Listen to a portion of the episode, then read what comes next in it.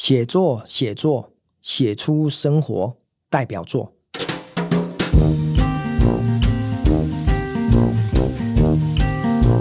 大家都知道我是一个作家，我很喜欢写作，每天呢都会写点书，到现在已经连续十一年没有中断的。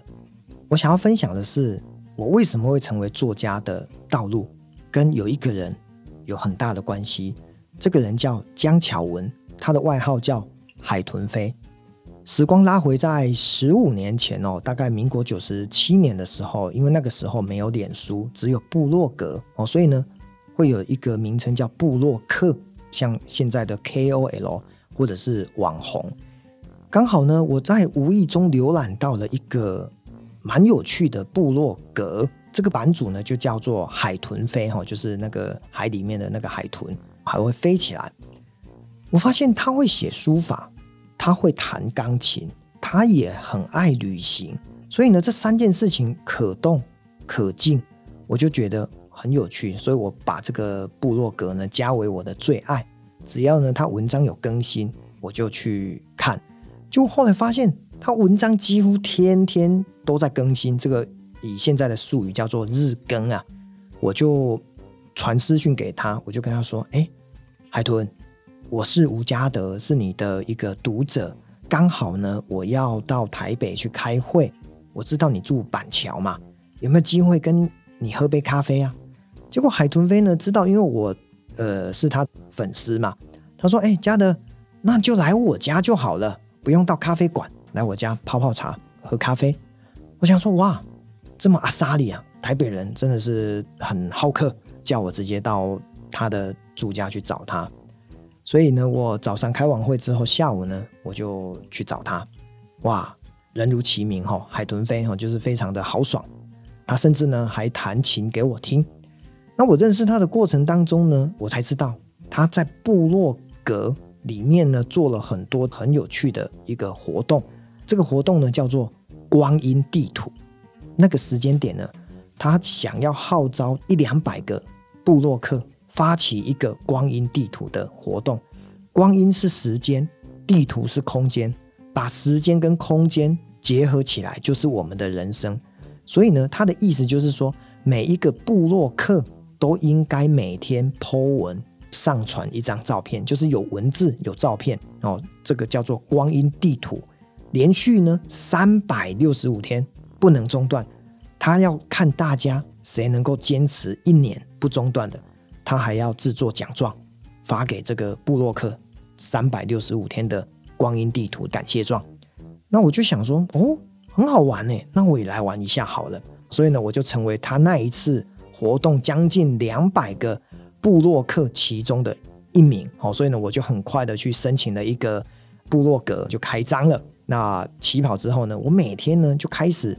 写文章、拍照片。举个例子啊，我刚好今天呢去台东玩，那我就拍了一张台东的好山好水的照片，然后写下我的游记。好，那第二天呢，我可能呢在公司呢跟了一个客户聊天啊，我就拍了一张我公司的一个场景的照片，把我跟客户的聊天的一些好的一个心得写下来。好，其实刚开始写前三天、前五天、前一个月，我觉得还好啊，哦，不会很难。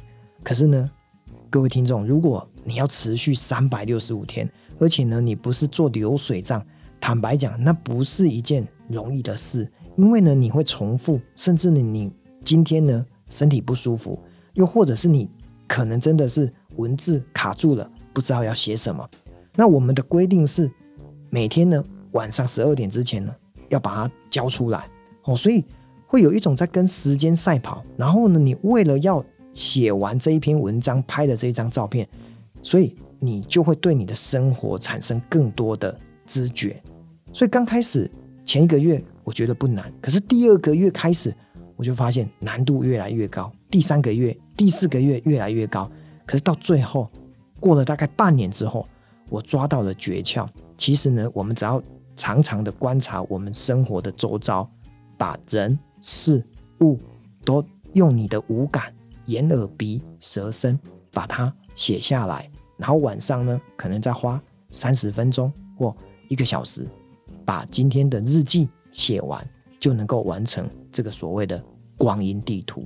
好，我公布答案，两百个人参加，到最后坚持三百六十五天，还能够笔耕不辍的，只剩下五个人，我是其中的那一个。虽然这个比赛已经结束了，但是呢，我已经养成了一个写作的好习惯。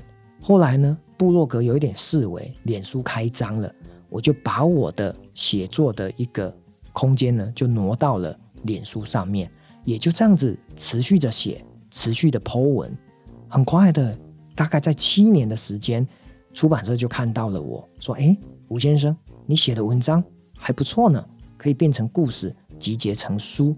人家是十年磨一剑，那我持续笔耕了七年，终究被出版社看见。”让我成为作家，一直到现在这十五年来，哦，虽然在部落格写了四年，然后呢，在脸书写了十一年，到现在好像我睡觉之前，如果我没有写点什么，我就会睡不着觉。应该讲说，没有写根本是不能睡觉的。